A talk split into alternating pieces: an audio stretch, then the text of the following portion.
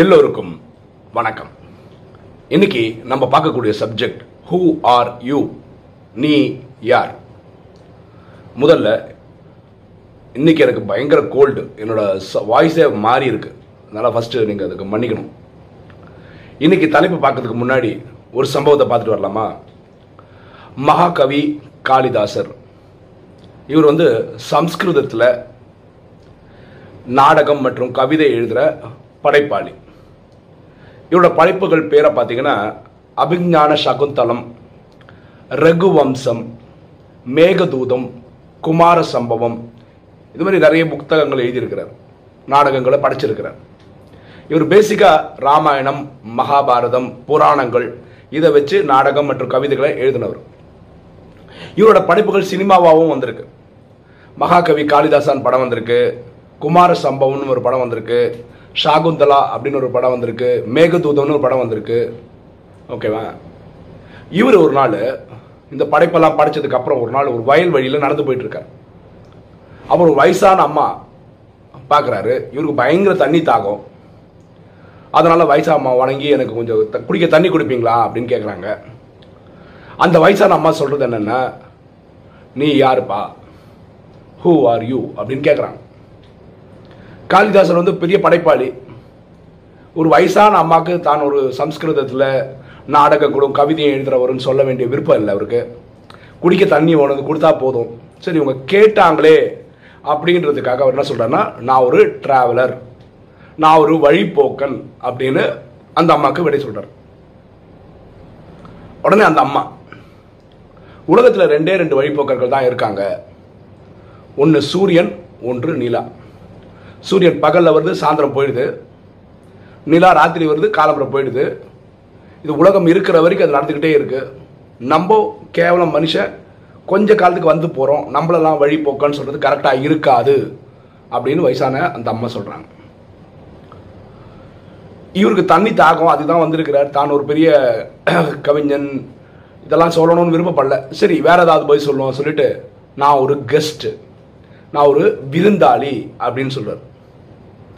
உடனே அந்த வயசான அம்மா சொல்கிறாங்க உலகத்திலே ரெண்டே ரெண்டு தான் விருந்தாளின்னு சொல்ல முடியும். ஒன்று இளமை ஒன்று சொத்து. ஒருத்தன் இளமையை கடந்துட்டான்னு வச்சுக்கோங்களேன் அது போயிடும். கெஸ்ட் வந்த மாதிரி வந்த மாதிரி போயிடும். சொத்து நம்மக்கிட்ட போயிடுச்சுன்னு வச்சுக்கோங்களேன் இனிமே சம்பாதிச்சா தான் உண்டு. போனது போனது தான். ஸோ வந்து போகிறது கெஸ்ட் மாதிரி வந்து போகிறது இது ரெண்டு தான். ஸோ நம்ம வந்து கெஸ்ட்டுன்னு சொல்கிறது கரெக்டாக இருக்காது அப்படின்றது இந்த பாட்டியோட வாதம். அப்படியே பிரமிச்சு பார்க்குறாரு. வயசான பாட்டிக்கு இவ்வளோ புச்சாலித்தனமா சரி இப்போ வேற ஒரு பதில் சொல்கிறார் நான் யாருன்னா நான் ஒரு டாலரண்ட் பர்சன் நான் வந்து பொறுமைசாலி அப்படின்னு சொல்கிறாங்க அப்போ அந்த வயசான அம்மா சொல்கிறாங்க பூமியிலே பொறுமைசாலின்றது ரெண்டு பேருக்கு தான் பொருந்தும். ஒன்று பூமி ஒன்று மரம். பூமிக்கு நீங்கள் என்னதான் கொடுத்தாலும் அது பொறுமையாக உங்களுக்கு சகிச்சுக்குது. அதே மாதிரி மரத்து மேலே கல்லெல்லாம் அடிச்சுன்னு வச்சுங்களேன் அது உங்களை எதுவுமே பண்ணுறதில்ல அந்த மரத்தில் இருக்கிற பழங்கள் உங்களுக்கு தெரியுது. ஸோ பொறுமைசாலின்னு இதை ரெண்டு சொல்லலாம். தனி மனிதனை சொல்கிறது கரெக்டாக இருக்காது அப்படின்னு அந்த வயசான அம்மா சொல்கிறாங்க இப்போ காளிதாசன் என்ன யோசிக்கிறாருன்னா சரி இப்போ வேற ஏதாவது விளக்கம் கொடுக்கலாம். நான் ஒரு ஸ்டபர்னான ஆள். நான் திடகார்த்தமான ஆள். அப்படின்னு ஒரு விளக்கம் கொடுக்குறேன் அப்போ அந்த அம்மா சொல்கிறாங்க திடகார்த்தமான ஆள் அப்படின்னு பார்த்தா நகத்தையும் முடியும் சொல்லலாம். இந்த நகத்தை பாருங்களேன். தேவையில்லை தேவையில்லைன்னு கட் பண்ணி கட் பண்ணி போட்டாலும் அது கவலைப்படுறதே இல்லை. கட் பண்ணிட்டாங்களே அப்படின்னு. அது இடகார்த்தமாக வளர்ந்துக்கிட்டே தான் இருக்குது முடி தேவையில்லை அதிகமாக இருக்குன்னு கட் பண்ணி போட்டால் அது வளர்ந்துக்கிட்டே தான் இருக்குது அது எதை பற்றியும் காரணம் இல்லை. அது வந்துக்கிட்டே தான் இருக்குது ஸோ மனிதனையும் திடகார்த்தமானு சொல்ல முடியாது அப்படின்னு இந்த வயசான அம்மா சொல்கிறாங்க காளிதாசர் இப்போ ரொம்ப யோசிச்சு ஏன்னா எப்படி சொன்னாலும் இந்த அம்மா முட்டு கட்ட போடுறாங்களே? கடைசியாக சொல்கிறேன் நான் ஒரு முட்டாள். அப்படின்னு சொல்கிறான் அப்போ வயசான அம்மா முட்டாள் யாருன்னா? ஒரு ராஜா தனக்கு எல்லாம் தெரியும். நான் நிறைய படிச்சிருக்கிறேன் நான் நிறைய விஷயங்கள் தெரிஞ்சிருக்கிறேன்னு தெரியாமையே ராஜாவாக இருக்கிறவன் முட்டாள். அந்த ஆளுக்கு ஜால்ரா போடுற அமைச்சர் இவங்க ரெண்டு பேர் தான் பெரிய முட்டாள் பூமியில். நீ கிடையாது. அப்போது காளிதாசர் புரிஞ்சுக்கிறார் நம்ம ஒரு சாதாரண வயசான அம்மான்னு நினச்சி பேசின்னு இருக்கோம். இவங்க சாதாரண ஆள் கிடையாது. அப்படியே சாஷ்டாங்கமாக காலில் விட்டாங்க அம்மா நான் யாருன்னு எனக்கே தெரியல அப்படின்னு விட்டார் கண்ணை திறந்து பார்க்குறாரு சரஸ்வதி தேவி நிற்கிறாங்க அப்போ அவங்க சொல்கிறாங்க நீ யாருன்னு கேட்டால் நீ முதல்ல சொன்ன வேண்டிய நான் ஒரு மனித பிறவி அப்படின்னு சொல்லியிருக்கணும். இதெல்லாம் நீ வந்து உனக்கு அடையாளங்களாக இருக்கிறது. அதனால் நீ சொல்லியிருக்க ட்ராவலர் அப்படி இப்படின்னு சொல்லியிருக்கிற. அப்புறம் அவர் தொழுது கிளம்பி போயிட்டார்.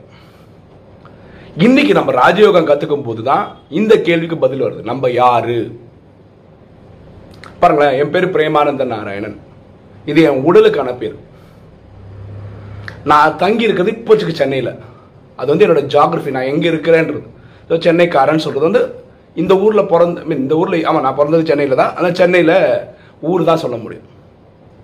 நான் ஒரு சாஃப்ட்வேர் கன்சல்டன்ட் இல்லை யூடியூபர் அது நான் செய்கிற தொழில். நான் பேசுகிற பாஷை மலையாளம். அதனால் மலையாளின்னு சொல்லிக்கிட்டா இல்லை தமிழ்னு சொல்லிக்கிட்டாலோ அது என் பாஷை. இது நான் கிடையாது.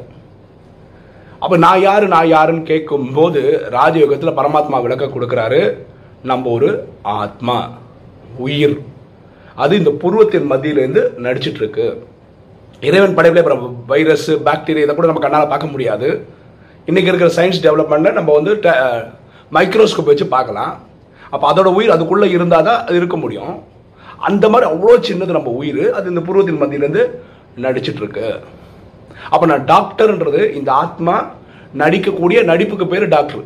இல்லை இன்ஜினியர் இல்லை சாஃப்ட்வேர் கன்சல்டன்ட் இல்லாட்டி யூடியூபர் இதெல்லாம் வந்து அந்த ஆத்மா நடிக்கிற நடிப்புக்கு பேர். சரியா? ஸோ இது பக்தியில் என்ன சொன்னாங்கன்னு பார்த்தோம்.